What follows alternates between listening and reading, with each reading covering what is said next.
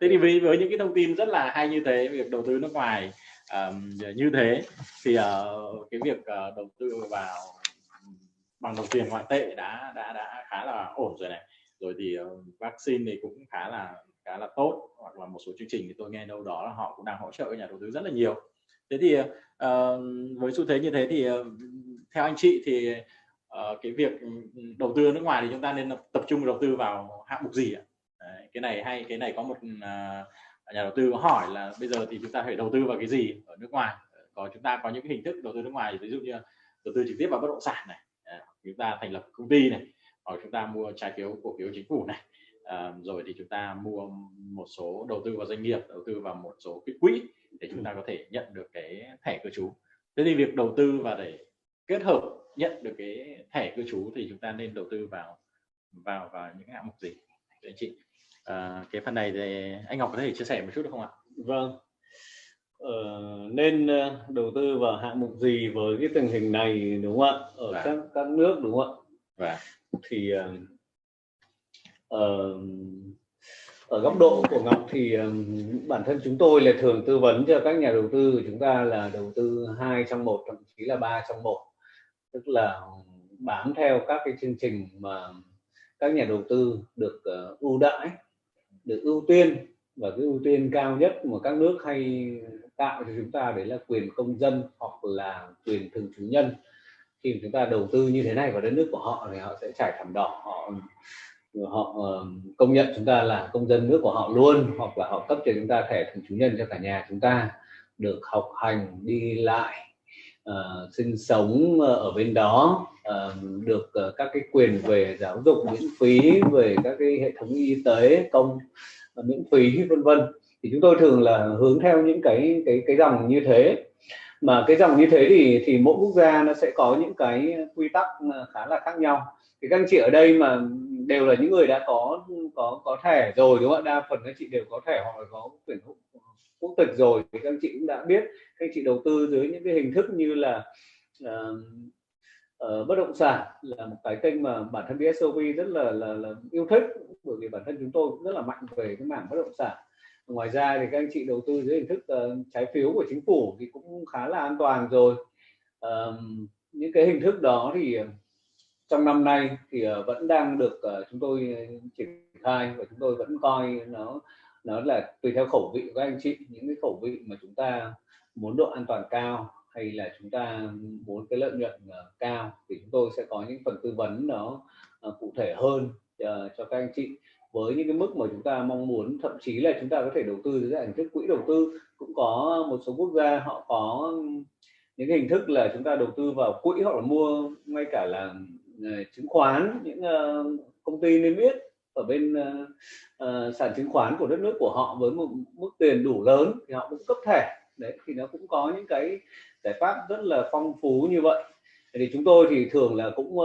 tư vấn cho các anh chị, nhưng mà cũng là những cái điểm mà chúng tôi làm mà mạnh nhất và cảm thấy là yên tâm nhất cho các anh chị thì chúng tôi sẽ khuyến khích theo cái chiều hướng đó. Tức là chúng ta nếu mà coi là chúng ta đi đầu tư nước ngoài để kiếm tiền và tăng trưởng về tiền thì chúng tôi thấy là cơ hội trong các mảng về kinh doanh nói chung, xuất nhập khẩu giữa Việt Nam và các nước nó sẽ là cái điểm mà thị trường cực kỳ rộng mở và chúng ta có thể kiếm được rất nhiều tiền. Còn khi mà chúng ta đầu tư để mục tiêu của chúng ta là lấy thẻ thì chúng tôi sẽ hướng đến cho các anh chị các sản phẩm an toàn, không bị rủi ro mất tiền, hoặc là có một cái tỷ suất sinh lời nhất định tương đối, thì nó sẽ nằm phần nhiều ở những cái giải pháp an toàn như trái phiếu chính phủ, quỹ đầu tư và các cái giải pháp về bất động sản nói chung. Thì đó là những cái điểm mà các anh chị có thể tham khảo. Còn nếu anh chị mà muốn kinh doanh, xuất nhập khẩu, các hình thức như mà chúng tôi vừa chia sẻ đó thì chúng tôi cũng có những cái dịch vụ, những cái giải pháp để hỗ trợ cho các anh chị. Nếu các anh chị có bất cứ những cái định hướng gì đầu tư ở nước ngoài đang cần thiết gì đấy, thì với cái mạng lưới các đối tác và các nhân sự chúng tôi ở các nước thì chúng tôi sẽ sẵn lòng lắng nghe và hỗ trợ. Ví dụ như có một số anh chị muốn khảo sát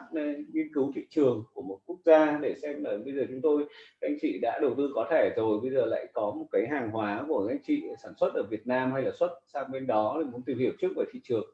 tôi cũng có thể tùy theo từng quốc gia, tôi cũng có thể có những cái gói để hỗ trợ các anh chị về việc nghiên cứu thị trường. Một số các anh chị có thể thôi mà chưa có công ty, tôi cũng sẽ có, không phải quốc gia nào chúng ta cũng lập được công ty ạ. Chúng ta để ý thế, nó sẽ đòi hỏi khá là khắt khe về cái khâu là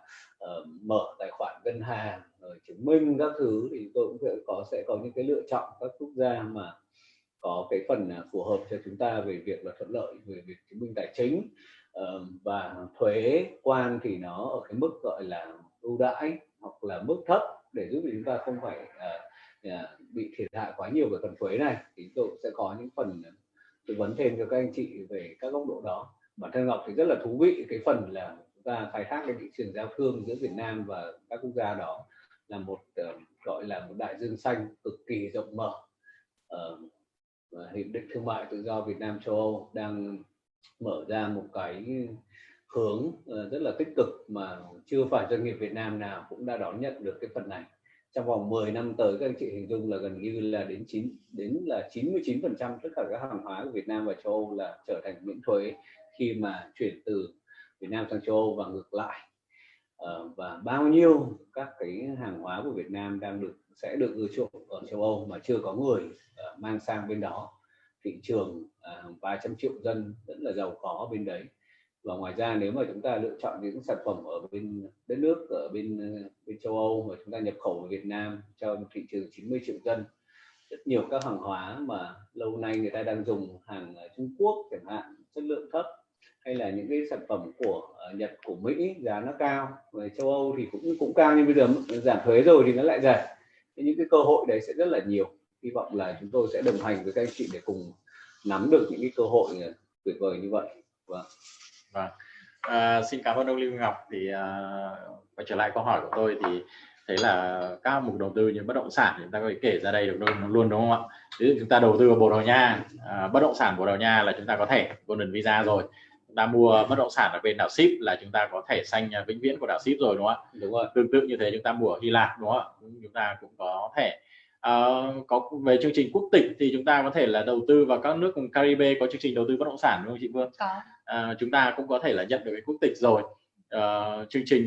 mới của quốc tịch của châu Âu liên quan đến đầu tư Malta thì chúng ta vẫn có thể là đầu tư vào bất động sản đúng không? Bất động sản mà chúng ta lấy được thẻ thì các anh chị sẽ đến một vài đất nước mà chúng tôi đã khảo sát khá kỹ. Chúng ta lấy được thẻ khi đầu tư vào đảo Síp, chúng ta đầu tư vào Hy Lạp, vào Malta thì cấu trúc của nó sẽ có một phần bất động sản và một phần những cái giải pháp khác về trái phiếu, về quyên góp chính phủ. Hungary cũng là một đất nước mà cũng đang chương trình khá là hay, là đầu tư để mà lấy thẻ mà ở Việt Nam không cần phải sang bên đấy. Đấy, để mà chúng ta có thẻ rồi, mua một cái nhà ở Budapest và sau đó thì có thẻ. Đúng rồi ạ. Có thẻ trước ạ. Hungary đang có một cái rất hay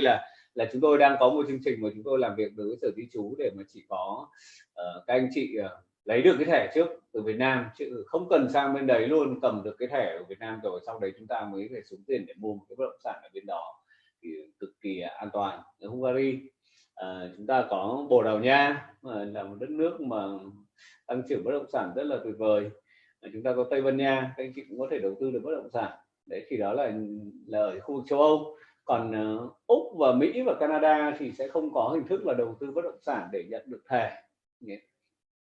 Còn các nước vùng Caribe thì có một vài đất nước sẽ có cái chương trình đầu tư bất động sản cũng nhận được cái quốc tịch của họ. Thì đây là một cái mà khá là thú vị. Các anh chị nào ở đây mà chưa nghe đến cái chương trình Caribe thì các anh chị nên tìm hiểu ạ. Nó là một cái giải pháp mà các anh chị mua bất động sản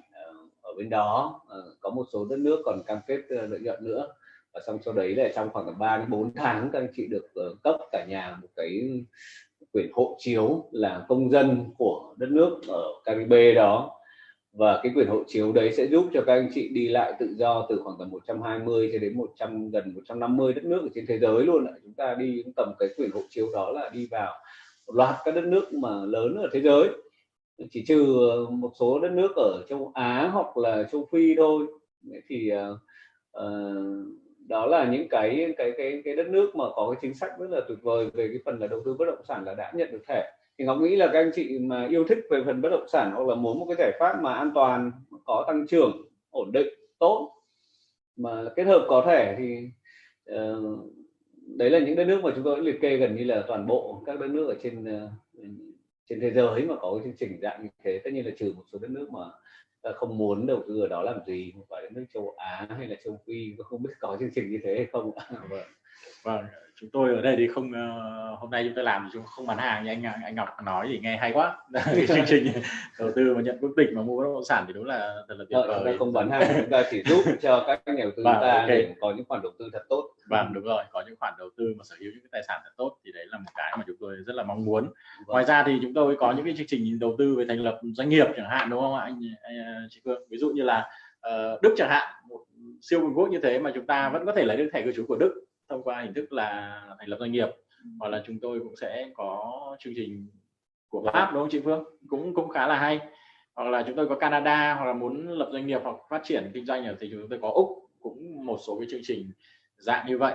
Hoặc là nếu mà chị muốn đầu tư vào một quỹ nào đó thì chúng ta có thể tìm hiểu những chương trình ví dụ như là của Caribe, các quốc gia của Caribe đầu tư vào cho chính phủ của họ, hoặc là tôi nhắc lại là Malta, kết hợp với những cái chương trình kiểu như thế thì rất là hay. Thế thì nó cũng khá là giống với các chúng tôi trước đây mấy tháng chúng tôi có một cái chương trình đó là dành cho các nhà đầu tư của chúng tôi mà gọi là private event, thì chúng tôi cũng có truyền tải đến các anh chị những thông điệp về giới nhà giàu ở trên thế giới, về giới nhà siêu giàu ở trên thế giới, họ đầu tư như thế nào, họ đang quan tâm đến lĩnh vực gì.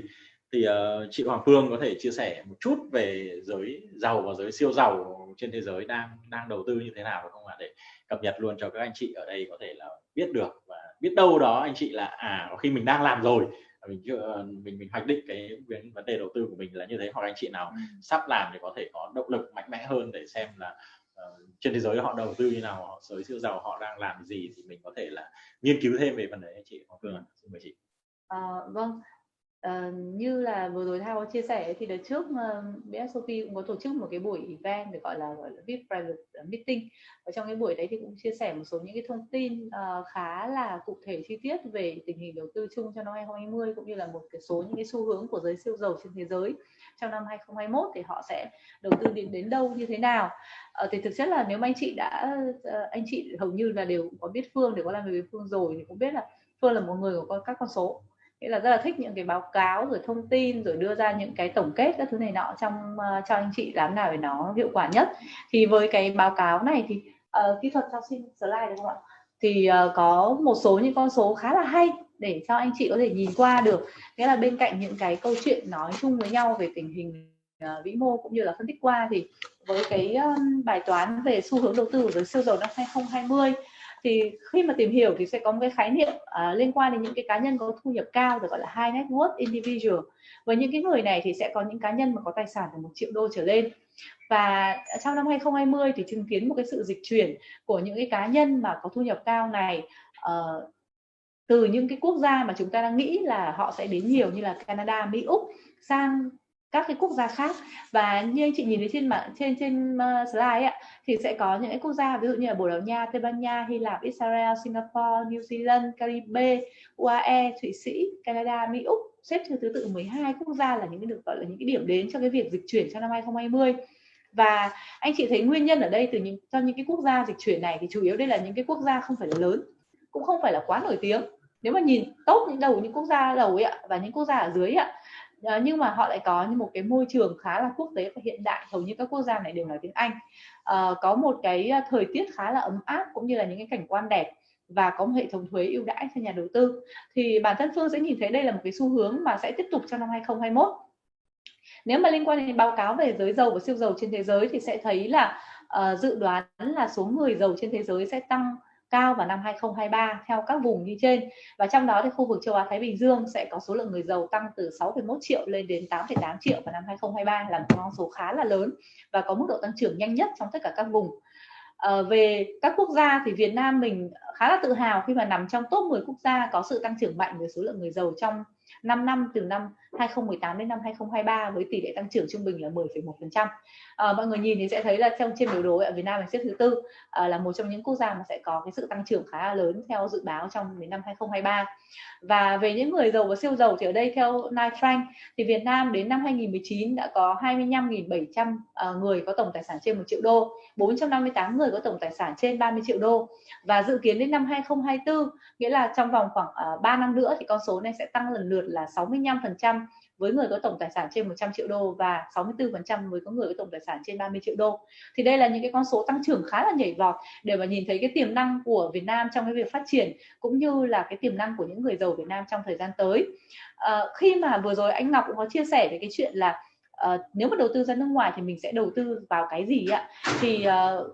một cái ví dụ khá là tiêu biểu đây mà anh chị có thể nhìn thấy là xu hướng đầu tư của những người giàu và giới siêu giàu trên thế giới. Thì khi mà được phân chia các khoản đầu tư, phân chia cái rủi ro ấy ạ, thì giới giàu và siêu giàu sẽ lựa chọn các hình thức đầu tư chính như là bất động sản này, equity là hình thức cổ phiếu đấy ạ, đầu tư vào thị trường cổ phiếu, trái phiếu, những cái khoản và những cái khoản khác kèm theo đằng sau. Anh chị có thể nhìn thấy cái danh sách, nghĩa là nếu mà nhìn thấy cái phần trăm biểu đồ ấy ạ, thì bất động sản là cái lĩnh vực được nhiều người đầu tư nhất khi mà lựa chọn hình thức đầu tư ra những cái quốc gia khác nhau trên thế giới. Và mục đích của đầu tư bất động sản ở đây sẽ mục đích chính là gì? Thì nhìn như trên biểu đồ anh chị sẽ thấy là mục đích chính là mục đích nhận được một cái thẻ định cư, cư trú hay là một cái thẻ dịch chuyển đi lại là cái mục đích nhiều nhất. Tiếp theo mới là mục đích liên quan đến mua nhà để định cư ở cái quốc gia đó. Nghĩa là mục đích để mà có cái sự dịch chuyển đi lại, có cái thẻ định cư nó còn cao hơn cả mục đích mua nhà để định cư cũng như là làm một cái ngôi nhà thứ hai của mình. Thì đây là một cái xu hướng đã được chứng minh thông qua những cái báo cáo, chứ không chỉ là nó đang xảy ra tại Việt Nam hay là một số nước nào, mà đây là một cái báo cáo chung trên toàn thế giới. Ngay cả những người giàu, ví dụ như là Phương sang chẳng hạn như sang Ship, thì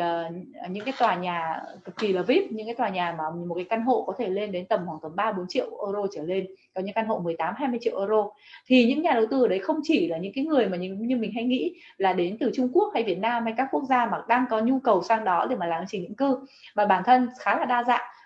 từ Úc, từ Mỹ đến các quốc gia như là Thụy Sĩ hay là Phần Lan, Thụy Điển sang đó mua rất là nhiều. Bản thân mọi người, những người giàu là họ sẽ có một cách gọi là một cách tư duy và một cách đầu tư và một cái nơi điểm đến nó khác so với là cái bình thường mình sẽ tư duy với những cái bài toán đầu tư liên quan đến cái tình hình đầu tư tài chính cũng như là phân chia cái số tiền như thế nào. Với những cái chương trình đầu tư di trú trên thế giới trong năm vừa rồi thì bản thân BSOP cũng nhận thấy một số những cái ảnh hưởng tác động của Covid-19, ví dụ như là một số quốc gia đưa ra những cái hạn chế trong chương trình định cư cũng như là việc hạn chế đi lại giữa các quốc gia, cũng như là cái việc hạn chế ngay trong bản thân các quốc gia để ảnh hưởng rất nhiều đến tiến độ xử lý hồ sơ và tâm lý đầu tư trong thời gian vừa rồi. Cái này thì cũng chia sẻ tại vì là cũng có rất nhiều là anh chị ở đây cũng là bản thân là anh chị là những nhà đầu tư có thể là đã nhận được thẻ rồi, hoặc là anh chị đang trong quá trình chờ ra thẻ. Thì thực tế là bản thân BSOP luôn luôn mong muốn làm thế nào để mà những cái hồ sơ của anh chị có thể nhanh nhất, cũng như là những cái việc ảnh hưởng đi lại này nó không ảnh hưởng đến cái hồ sơ của anh chị. Thế nhưng mà vừa rồi thì cũng có nhận được một số câu hỏi của anh chị, thì có anh chị có hỏi là thế bây giờ tôi có thẻ ở Ship mà 2 năm, theo yêu cầu là 2 năm phải sang Ship 1 ngày, bây giờ tôi không thực hiện được thì như thế nào? Thì theo thông báo mới nhất của chính phủ vừa đưa ra thì tất cả những anh chị nào ấy ạ mà có cái yêu cầu mà đến sang Ship để mà hoàn thành cái việc là ở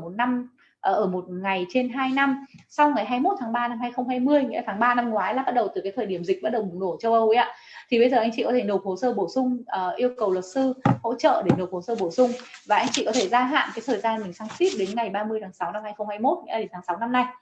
Thì cái việc đấy nếu mà anh chị nào có nhu cầu thì bên BSOP sẽ hỗ trợ anh chị để mà làm việc với luật sư để mà hỗ trợ những việc như thế. Hay là những anh chị mà đã có thẻ bồ rồi và bây giờ cũng cần phải sang bồ để mà hoàn thành cái việc gia hạn thẻ hay là đáp ứng cái thời gian là 7 ngày 1 năm ấy ạ, thì cũng với sự hỗ trợ của luật sư và phía BSOP thì cũng có thể nộp hồ sơ để mà xin cho anh chị được kéo dài cái thời gian đó liên quan đến cái việc hạn chế đi lại của chương trình. Bản thân các anh chị nào mà đang trong quá trình xử lý hồ sơ thì rất là mong anh chị thông cảm, tại vì thực tế là với cái sự đóng cửa của rất là nhiều những cơ quan và sự hạn chế cái số người để mà xử lý hồ sơ giấy tờ ở các cơ quan công quyền ấy, thì bản thân Phương cũng chia sẻ tại vì ở đây là cũng toàn những anh chị đã đầu tư rồi thôi, thì nếu mà nói về tiến độ xử lý hồ sơ giấy tờ ở bên kia thì họ chậm hơn nhiều so với trước đây. Nghĩa là ví dụ trước đây trong khoảng thời gian ví dụ 6 tháng, 8 tháng là anh chị đã có thể nhận được thẻ rồi, thì bây giờ thời gian đấy nó có thể tăng lên là 1 năm, 1 năm rưỡi gì đó, thì là thì là hoàn toàn nằm từ cái việc là trong cái năm vừa rồi thì nó có bị ảnh hưởng như thế. Tuy nhiên là đến giống như vừa rồi Phương có chia sẻ đoạn đầu ấy ạ, 2020 nó giống như là một cái cú đánh vào sau gáy mà không thể phản ứng được ấy ạ. Thì đến năm 2021 đã có sự chuẩn bị, thế cho nên là có những cái động thái từ đầu năm 2021 là những cái cơ quan công quyền này họ đã tăng cường cái xử lý online, làm việc work from home, nhưng mà xử lý online cho nên là lại rất là hiệu quả, tại vì họ ở nhà thì họ cứ tập trung họ làm việc thôi, và họ cũng hạn chế cái việc là tiếp xúc giấy tờ bản cứng với lại những cái người nộp hồ sơ. Và bản thân những khách hàng mà nộp gần đây, trong thời gian gần đây thì lại có những cái tiến độ xử lý hồ sơ giấy tờ ở những cái giai đoạn ban đầu lại có nhanh hơn so với hồi trước. Thì đó cũng là một trong những cái điểm sáng mà anh chị có thể là hy vọng là trong năm nay nó sẽ có những cái xử lý tốt hơn so với năm 2020 vừa rồi. Thì đó là một số những cái thông tin cũng muốn chia sẻ với anh chị về đầu tư định cư trong năm 2020 và 2021 là như thế nào. Vừa rồi thì anh Thao với lại anh Ngọc có chia sẻ khá là nhiều liên quan đến các cái quốc gia ấy. Thì để Phương có thể là hoạch định lại cho anh chị nhìn cái bài toán đầu tư quốc tế nhận quyền công dân trên toàn thế giới thì nó sẽ có những hình thức ra sao. Thực ra cái này nó là cung cấp thêm cái bài toán để anh chị có thể nhìn nhận một cái bức tranh chung tổng quan thôi. Nó sẽ có những cái hình thức đầu tư quốc tế nhận quyền công dân khá là đa dạng trên thế giới hiện tại đang có. Ví dụ đầu tư thông qua bất động sản, đầu tư thông qua những cái quỹ được cấp phép, thông qua hình thức quyên góp chính phủ, thông qua trái phiếu chính phủ, thông qua hình thức doanh nghiệp. Với những hình thức hiện tại, tất cả những cái hình thức đầu tư này thì BSOP đều đang hỗ trợ cho các quý khách hàng hết. Những chương trình định cư nghĩa là chương trình những cái quốc gia mà mọi người thường mong muốn là đến đó, có thể là dùng thẻ đi lại hoặc là để định cư sinh sống ở đó, thì sẽ bao gồm những cái quốc gia nằm ở châu Âu như là Bồ Đào Nha, Ship, Đức, Pháp, Hungary, Malta, hay là các quốc gia lớn như là Canada, Mỹ, Úc. Thì đây là những chương trình mục đích là để định cư, nghĩa là có thể ở được. Nếu mà với những cái chương trình mà đầu tư vào tài sản giá trị thực, tài sản thực thì có thể liệt kê một số quốc gia như là Bồ Đào Nha, Ship, Hungary, Malta là đầu tư thông qua hình thức bất động sản, và những bất động sản này thậm chí là còn mang lại giá trị cho mình về giá trị tăng trưởng cũng như là giá trị cam kết đầu tư. Với chương trình doanh nghiệp thì là thông qua hình thức là mình thành lập doanh nghiệp hoặc là mua cổ phần, mua cổ phiếu của doanh nghiệp thì chúng ta có thể là nhận được những cái thẻ cư trú. Thì hiện tại đang nổi lên một số những chương trình ví dụ như là Canada hay là Úc, Mỹ, Đức, Pháp. Có hai cái chương trình mà trong thời gian cuối năm 2020 vừa rồi BSOP có triển khai và cũng thu hút được khá nhiều những sự quan tâm của anh chị đầu tư. Đấy là chương trình đầu tư vào Đức và Pháp, nghĩa là thông qua hình thức là anh chị đầu tư mua lại doanh nghiệp hoặc là thành lập một doanh nghiệp mới, thì anh chị với cái số vốn đầu tư chỉ từ 25.000 euro trở lên thôi, và đầu tư tùy vào lĩnh vực kinh doanh của anh chị thì nó sẽ, số tiền đầu tư có thể sẽ thay đổi, thì anh chị có thể nhận được những cái thẻ cư trú 4 năm, 3 năm tại Đức và tại Pháp cho gia đình của mình. Tuy nhiên hình thức này thì là liên quan đến những anh chị mà muốn định cư thật, nghĩa là anh chị cần phải sang đó vận hành và làm doanh nghiệp. Lao động tay nghề thì cũng có một số quốc gia mà mọi người đang hướng đến như là Canada, Đức hay là Úc. Đặc biệt là Canada là một trong những quốc gia mà hiện tại lao động tay nghề khá là tốt, bởi vì là những cái chính sách thu hút lao động của họ đang rất là mở cho tất cả những anh chị. Tuy nhiên là với Canada thì anh chị lưu ý là cần phải có cái skill, nghĩa là mình cần phải có nhu cầu muốn ở lại này, có tiếng này, cũng như là có kinh nghiệm hay là sở hữu doanh nghiệp liên quan, thì lúc đó mới có thể làm cho chương trình Canada được. Và tương tự như Úc thì cũng vậy đấy ạ, Đức thì thường là đi theo diện tay nghề thôi. Với thẻ vĩnh viễn thì sẽ có chương trình Ship với Malta là sẽ nhận được thẻ vĩnh viễn luôn. Thì đó là một số những cái hình thức mà anh chị cũng có thể tham khảo. Tất nhiên là để mà chia nhỏ những cái sản phẩm ra nữa thì nó sẽ có rất là nhiều những yếu tố liên quan, nhưng đây là một cái bức tranh tổng quan chung để anh chị có thể hình dung. Thực ra là với anh chị mà đã đầu tư rồi thì anh chị cũng đã có cái giải pháp trong tay rồi. Tuy nhiên là nếu mà nó giống như là đấy, đầu tư ấy, nó sẽ có nhiều hình thức đầu tư khác nhau, đầu tư vào bất động sản, đầu tư vào thị trường tài chính, đầu tư vào vàng. Thì nếu mà bài toán cái thẻ mà anh chị đang cầm nắm hoặc là một cái quốc tịch anh chị đang cầm nắm nó chưa đáp ứng được đầy đủ hết nhu cầu, và bản thân mình vẫn có nhu cầu phát triển thêm, thì cũng có thể tham khảo hoặc là giới thiệu những cái này đến cho những anh chị bạn bè hay là người thân của mình. Tại vì những cái giải pháp đi cùng Covid thì khi nào giống như vừa rồi Phương chia sẻ, đi cùng rủi ro cái nào cũng là cơ hội. Và cơ hội ở đây là gì? Là tất cả những chương trình họ đều có làm một cách dễ dàng hơn, tạo điều kiện tốt hơn cho nhà đầu tư, đưa ra những chính sách có thể làm từ xa mà không cần phải sang quốc gia sở tại. Ví dụ như là Hungary là anh chị không cần phải sang Hungary mà anh chị vẫn nhận được thẻ tất cả từ Việt Nam. Hay là ví dụ như chương trình Caribe cũng thấy anh chị có thể làm tất cả từ Việt Nam mà anh chị cầm cái quyền hộ chiếu trên tay. Thì rất là nhiều những các quốc gia khác thì những cái yêu cầu liên quan đến chứng minh, rồi liên quan đến việc mở tài khoản hay là những cái thủ tục này nọ thì họ cũng sẽ đơn giản hóa hơn rất là nhiều. Và ngoài ra nữa thì còn sự hỗ trợ của chủ đầu tư cũng như là đơn vị luật sư cũng như là chính bản thân BSOP trong việc là đưa lại cho anh chị những cái chi phí cũng như là những hình thức đầu tư hợp lý nhất. Thì đó là một số những cái chia sẻ nó hơi quá so với cái bạn Thao đang hỏi là liên quan đến giới siêu giàu thế giới đang đầu tư cái gì. Thế nhưng mà tại vì đã nói rồi thì cũng mong muốn là chia sẻ một cái bài toán tổng quan chung cho anh chị để anh chị nắm được luôn ấy. Thì anh chị cũng là những cái nhà đầu tư rất là thân thiết với BSOP rồi, thì bản thân Phương cũng mong muốn là mang đến những cái giá trị thẳng dư cho anh chị, không chỉ liên quan đến cái việc là có cái thẻ hay là quốc gia đó mà là còn là một cái bài toán chung mà anh chị nắm được những cái tình hình dịch chuyển trên toàn thế giới hiện tại đang ra sao. Vâng, cảm ơn chị Hoàng Phương. Thực ra những cái thông tin mà chị Hoàng Phương chia sẻ tôi nghĩ là cũng sẽ rất là hữu ích cho các nhà đầu tư ở đây, với cái danh mục đầu tư rất là đa dạng như thế, cái giỏ đầu tư rất là đa dạng, có nhiều quốc gia đang thực hiện cái chương trình thì rất là hay. Cảm ơn chị Hoàng Phương cũng đã chia sẻ, đã trả lời luôn một số câu hỏi của các nhà đầu tư. Các anh chị có hỏi là nếu mà sang ship mà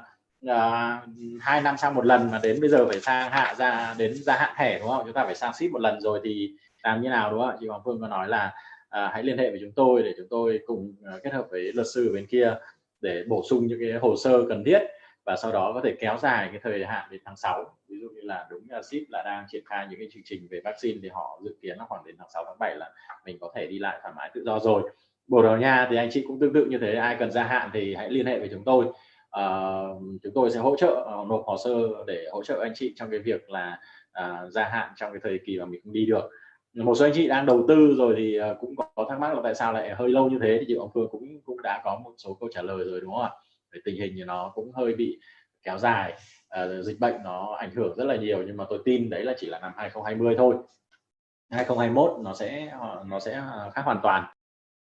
Như chị Hoàng Phương có chia sẻ rất là nhiều các quốc gia như thế thì cũng có nhà đầu tư hỏi luôn là thế chương trình đầu tư định cư nào là đang tốt nhất ở trong năm nay? Cái này ông Lưu Minh Ngọc có thể chia sẻ được không ạ? Ông có rất nhiều thời gian ở châu Âu rồi thì rất nhiều thời gian để nghiên cứu thị trường bất động sản châu Âu cũng như đặc biệt là thị trường của Bồ Đào Nha. Vâng, thì ông có thể chia sẻ gì được không ạ? Chương trình nào đang có những chính sách hấp dẫn ạ? Thật ra thì bản thân chúng tôi khi gặp gỡ các anh chị thì chúng tôi thường là không có đã là một cái ý định là sẽ có một cái chương trình nào đấy mà sẽ đã vào các anh chị là tốt nhất, mà sẽ là cái gọi là tốt, nó sẽ phụ thuộc vào chính cái nhu cầu và cái đặc tính của bản thân từng nhà đầu tư một. Có một số chương trình thì khá là thuận lợi, ví dụ như chúng ta chỉ cần đầu tư bất động sản thôi, làm được thẻ rồi, nhưng có nhiều anh chị thì muốn kinh doanh hơn thì thế nào. Được. Có nhiều anh chị nghĩ là kinh doanh thì dễ, nhưng mà trên thực sự chúng tôi kiểm tra thì chúng ta không có nhiều kinh nghiệm về kinh doanh, chúng ta không khó có khả năng vận hành doanh nghiệp, mà những cái doanh nghiệp mang tính phức tạp thì chúng ta không nên đầu tư vào cái hình thức doanh nghiệp, thì nó sẽ phụ thuộc vào rất nhiều bản thân chúng ta. Một số các anh chị thì đầu tư để mà chuyển cả gia đình sang nước ngoài sinh sống, thụ hưởng những cái chính sách rất là tốt của đất nước mà chúng ta đầu tư. Chúng tôi có những chứng kiến những anh chị, không biết là chúng ta có ở trong phòng hội thảo này hay không, chúng ta có đến là 5 bạn nhỏ, thì đấy là một điều rất tuyệt vời các bạn, đông con rất tuyệt vời. Các anh chị có 5 bạn nhỏ và cả 5 bạn là lấy được thẻ và cùng sang một cái quốc gia đó để mà học tập, để chúng ta tiết kiệm được rất nhiều các cái chi phí về cái phần trường quốc tế hay là giáo dục cho các con. Thì nó hoàn toàn phụ thuộc vào cá nhân của chúng ta. Khi mà chúng ta quan tâm đến định cư rồi thì cái đất nước nào sẽ là cái đất nước mà phù hợp, lúc đó câu chuyện về cái cách thức đầu tư nó lại là một phần thứ yếu thôi. Thì cho nên là chúng tôi cũng sẽ có một cái bức tranh chung như là bạn Phương cũng đã chia sẻ với anh chị rồi. Mỗi đất nước có một cái cách khác nhau, và đất nước nào cũng sẽ đều là tuyệt vời theo góc độ của một số người phù hợp với nó cả. Còn cách dễ dàng và thuận tiện thì chúng tôi có những cái giải pháp của khu vực châu Âu hay là của vùng Caribe để chúng ta có thể lấy thẻ được nhanh, chúng ta có quyền hộ chiếu nhanh với chi phí thấp. Và bây giờ thì nếu như mà các anh chị mà đang hỏi là cái gì sẽ là cái mà gọi là nhiều quyền lợi nhất, thì nó sẽ là một cái combo chúng ta sẽ lựa chọn là chúng ta đầu tư cả một cái thẻ của châu Âu cộng với lại quyền hộ chiếu của vùng Caribe, thì chúng ta sẽ được ngay những cái lợi ích của bản thân quốc gia mà chúng ta đầu tư, và kết hợp với việc là đi lại tự do khắp toàn cầu từ quyền hộ chiếu Caribe. Và thẻ của châu Âu thì chúng tôi có những cái nước nổi tiếng như là Đức, Pháp, chúng tôi có các cái chương trình về doanh nhân để mà chúng ta lấy được thẻ, và doanh nhân thì không dành cho tất cả, nên chị lưu ý phần đó. Chúng ta có một loạt các đất nước, Malta, Cộng hòa Séc, Hungary, Bồ Đào Nha, và mỗi đất nước thì cũng đều có những cái điều kiện nó sẽ khác nhau một chút, đúng không ạ? Các anh chị đầu tư ở đây biết rồi, có đất nước thì người ta sẽ phù hợp với những người chúng ta có cái tiền, dòng tiền ổn định rồi, chúng ta qua đất nước đấy chúng ta không cần phải làm ăn thêm. Có những đất nước thì chúng ta có thể làm được mọi thứ ở quốc gia đó, thì tất cả những cái đất nước đấy cũng đều là những cái giải pháp thú vị. Và thân chúng tôi thì cũng sẽ đợi chờ những cái điều chỉnh mới ở trong luật di trú của những nước lớn nữa như là Canada hay là Úc và Mỹ, cũng có những cái giải pháp tốt cho các anh chị ở những khu vực đất nước phát triển này. Thì chúng tôi sẽ sẵn sàng tư vấn riêng, trao đổi thêm dành cho các nhà đầu tư. Còn đã nói đến cái phần như thế này rồi thì sẽ có thêm những cái ý thêm là với các anh chị mà đã có thẻ rồi, đúng không ạ, thì chúng ta quan tâm thêm về phần doanh nghiệp, hay là chúng ta quan tâm thêm về những cái quyền lợi khác, thì chúng tôi cũng sẽ chia sẻ thêm cho các anh chị là thế thì chúng ta có thể đầu tư thêm với cái điểm nào, và chúng tôi sẽ có những cái dịch vụ gì để hỗ trợ cho các anh chị. Chắc là một phần lát sau thì sẽ đến cái chủ đề đấy thêm anh chị nhé. Vâng. Cảm ơn anh Lưu Ngọc. Còn chị Hoàng Phương thì thấy thế nào ạ? Là một người nghiên cứu rất nhiều các chương trình đầu tư định cư và thường xuyên liên kết với lại các chính phủ và các luật sư ở bên nước ngoài trực tiếp xử lý những hồ sơ, thì chị thấy là quốc gia nào hiện đang có chính sách đầu tư tốt nhất trong năm nay? Thưa chị, thực ra là rất là khó để mà hỏi như thế, tại vì là giống như là một cái bữa ăn ấy, nếu mà anh chị mà không thích ăn cái món đấy thì có nấu ngon đến mấy anh chị cũng không muốn ăn, đúng không ạ? Ví dụ như anh chị ăn chay mà bây giờ cứ bày thịt tới trên mặt, nấu nhà hàng 5 sao rồi ở MasterChef thì chăng nữa thì anh chị vẫn không thể ăn được. Thì cái bài toán đầu tư định cư nó cũng tương tự như vậy, nếu mà chỉ đầu tư liên quan đến tiền ấy, thì nó đơn giản, tại vì tiền đâu cũng thế, đúng không ạ? Tiền nó chỉ khác nhau ngoại tệ thì anh chị có thể là chọn ngoại tệ này ngoại tệ kia, thì tùy thuộc vào đó anh chị sẽ chọn những cái quốc gia hay là những cái đất nước hay là một cái hình thức nào đấy mà anh chị thấy phù hợp. Còn liên quan đến hình thức là đầu tư định cư thì nó sẽ có những cái yếu tố liên quan là anh chị có thích quốc gia đấy hay không, có nhất định phải là cái chỗ đấy hay không, hay là không phải chỗ đấy cũng được, anh chị chỉ có nhu cầu di chuyển thôi, hay là anh chị có nhu cầu định cư thật, anh chị cho con cái về sau hay là cho bản thân chính của mình, bao nhiêu người cần đi theo bộ hồ sơ, anh chị và con cái hay là bao gồm cả bố mẹ cũng cần đi theo. Bài toán hoạch định của anh chị là trong tương lai bao nhiêu năm nữa thì anh chị có thể đi, hay là anh chị đi luôn. Anh chị sẽ là những người mà có hồ sơ tài chính khá là rõ ràng, minh bạch, hay là những người mà bản thân cũng có tài chính nhưng mà ngại chứng minh hoặc là khó chứng minh. Nó phụ thuộc rất là nhiều yếu tố để mà tìm ra được một cái chương trình phù hợp với anh chị. Có rất nhiều anh chị tìm đến BSOP và đây anh có mấy trăm tỷ, anh muốn đi Úc, thế nhưng mà anh lại không có doanh nghiệp, anh chỉ làm đầu tư bất động sản đơn thuần chẳng hạn, ví dụ thế, và sau đấy là thậm chí anh cũng chẳng có kinh nghiệm quản lý hay bất kỳ cái gì, thì nói thật là lúc đấy không thể làm được. Nghĩa là không phải cứ tịch cứ có tiền là mình sẽ làm những cái quốc gia lớn nữa, mà thân nó phải yêu cầu rất là nhiều những cái yếu tố xung quanh nữa. Thì đấy, giống như Phương có chia sẻ là một cái bữa ăn ngon chỉ khi nó hợp khẩu vị với một người, một cái cô gái đẹp cũng chỉ với ánh mắt của một người nào đấy mà yêu thích thôi. Thì chương trình đầu tư định cư nó cũng tương tự như vậy. Nếu mà dưới con mắt của Phương là cũng không tự hào chuyện là đã được đi khá nhiều đâu, chắc là ở đây cũng chưa chắc đã được đi được nhiều mà những anh chị đang có mặt ở đây. Thì nếu mà nói về trong năm 2021, nếu mà anh chị là những người đầu tư liên quan đến việc là ưa thích di chuyển và đi lại thì chương trình Caribe sẽ là cái chương trình rất là lý tưởng, tại vì là làm toàn bộ từ Việt Nam, cái chi phí nó cũng chỉ khoảng tầm là 2-3 tỷ thôi, là anh chị đã có thể làm được cái hộ chiếu rồi, thời gian rất là nhanh, chứng minh tài chính thì đơn giản. Thì đấy liên quan đến nhu cầu di chuyển và đi lại. Nếu mà liên quan đến nhu cầu là đầu tư bất động sản giá trị thực và ra một cái khả năng có thể là cho con cái học tập một cái tương lai tốt hơn, một cái giải pháp backup plan mà anh chị cảm thấy cũng khá là hiệu quả, thì anh chị có thể hướng đến những quốc gia châu Âu. Và những quốc gia châu Âu thì có thể liệt kê ra những cái quốc gia mà có những cái chương trình khá là ổn định nhé. Nghĩa là khi mà mình nhìn vào chương trình đầu tư định cư, mình phải nhìn vào cái sự ổn định cũng như là cái thị trường đó nó có đem lại cái lòng tin cho nhà đầu tư hay không. Thì có thể kể đến như là Sip, Bồ Đào Nha, Malta là những quốc gia khá là tiêu biểu và cũng khá là bền vững. Ngoài ra nữa thì có thêm một anh mà cũng gia nhập trong năm vừa rồi, đấy là anh Hungary. Thì Hungary tại sao lại là giải pháp tốt? Tại vì là Hungary thì với số tiền đầu tư bất động sản cũng khá là thấp, khoảng tầm từ 196.000 euro trở lên. Và cái thủ tục thì vô cùng đơn giản, thì là anh chị từ lúc làm cho đến lúc nhận thẻ chắc là chỉ khoảng tầm 3 tháng là anh chị nhận được thẻ rồi. Và đấy là từ lúc làm mẹ, chưa phải từ lúc nộp hồ sơ nhé. Nghĩa là từ lúc làm với BSOP đến lúc nhận thẻ đã khoảng tầm 3 tháng là nhận được thẻ rồi. Và Hungary cũng là một trong những quốc gia mà khá nhiều người Việt ưa thích, tại vì là có cộng đồng người Việt khá là đông đúc ở bên đó, thông qua đầu tư bất động sản để giá trị thực. Ngoài ra nữa thì nếu mà chẳng hạn như anh chị là những người ưa các quốc gia lớn và có khả năng có thể đi sang đó sinh sống được, và bản thân là những người có tài chính tốt, có một cái mô hình kinh doanh hiệu quả, đã có những cái kinh nghiệm liên quan đến việc là triển khai những mô hình kinh doanh đấy ở nước ngoài, hoặc là khá là tự tin, có người nhà hay là ai đó bên kia và có thể hỗ trợ mình trong cái việc đó, thì anh chị có thể hướng đến những cái chương trình của Đức và Pháp là những chương trình mở doanh nghiệp và sau đó là nhận được cái thẻ cư trú. Và cái điểm yếu của nó ở cái chỗ là anh chị cần phải kinh doanh thật thôi, và kinh doanh thật thì mình sẽ duy trì được thẻ, còn nếu mình không kinh doanh thật thì mình sẽ không duy trì được thẻ.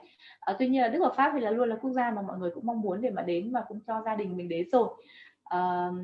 Để mà nói về chắc là nếu mà nói về những quốc gia lớn để mà đánh giá thì trong năm nay Mỹ sẽ có chiều hướng là đi xuống, tại vì là đồng USD cũng đang đi xuống, rồi tình hình chính trị cũng khá là nhiều thay đổi trong thời gian vừa rồi, tình hình dịch bệnh thì gặp khá nhiều scandal trong thời gian dịch bệnh. Ngay cả bây giờ ông Biden lên cứ tưởng là có những cái dấu hiệu positive, đúng không ạ, nhưng mà vừa rồi thì lại có những cái dấu hiệu cũng khá là phản trái chiều đối với những cái quyết định đưa ra của ông Biden. Thì bản thân Phương đánh giá thì Mỹ sẽ không phải là thị trường sẽ đi lên trong năm nay. Úc với những chương trình của Úc thì từ trước đến nay Úc sẽ có những cái thay đổi vào tháng 7 năm 2020 như là stop chương trình 132A 132B này, cũng như là đưa những cái chính sách, những cái yêu cầu đối với chứng minh nguồn tiền và chứng minh doanh nghiệp cũng cao lên bắt đầu từ 1 tháng 7. Tuy nhiên Úc vẫn là một cái quốc gia mà mọi người vẫn sẽ lựa chọn và mong muốn được đi sang. Thì anh chị nào mà thực sự là có cái khả năng tài chính cũng như là độ minh bạch cao thì vẫn có thể hướng đến Úc. Canada sẽ là một cái cánh cửa mới. Thực ra cánh cửa cũng không mới lắm, năm ngoái thì cũng gọi là mới thì mới thôi, chứ năm nay thì cũng đã hơi cũ rồi, hơi sờn một tí rồi, cho nên là cái số tiền đầu tư cũng như là cái hình thức đầu tư thì nó cũng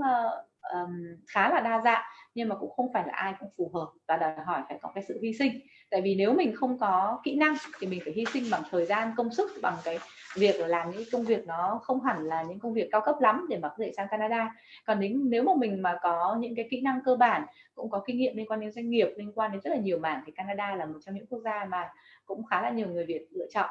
Thì đấy là đang là dựa theo khẩu vị đấy ạ. Thì nếu mà anh chị có khẩu vị như thế nào thì anh chị có thể làm tùy theo cái khẩu vị như thế. Và giống như anh Ngọc có nói, anh chị có thể ăn combo mà ở nhà hàng người ta còn cho ăn combo mà, ví dụ như ăn một món súp, một món chính, một món tráng miệng, ví dụ thế. Thì ở đây cũng có thể thế, nhiều khi là anh chị có khi chỉ đang ăn món súp của BSOP thôi, có khi lại còn cần thêm món tráng miệng hay là món ăn chính thì sao ạ. Thì đó cũng là một số những gợi ý để anh chị có thể xem xét, và cũng như là có những cái hình dung chung đối với tình hình đầu tư định cư trong năm 2021. Vâng, cảm ơn chị Đặng Phương.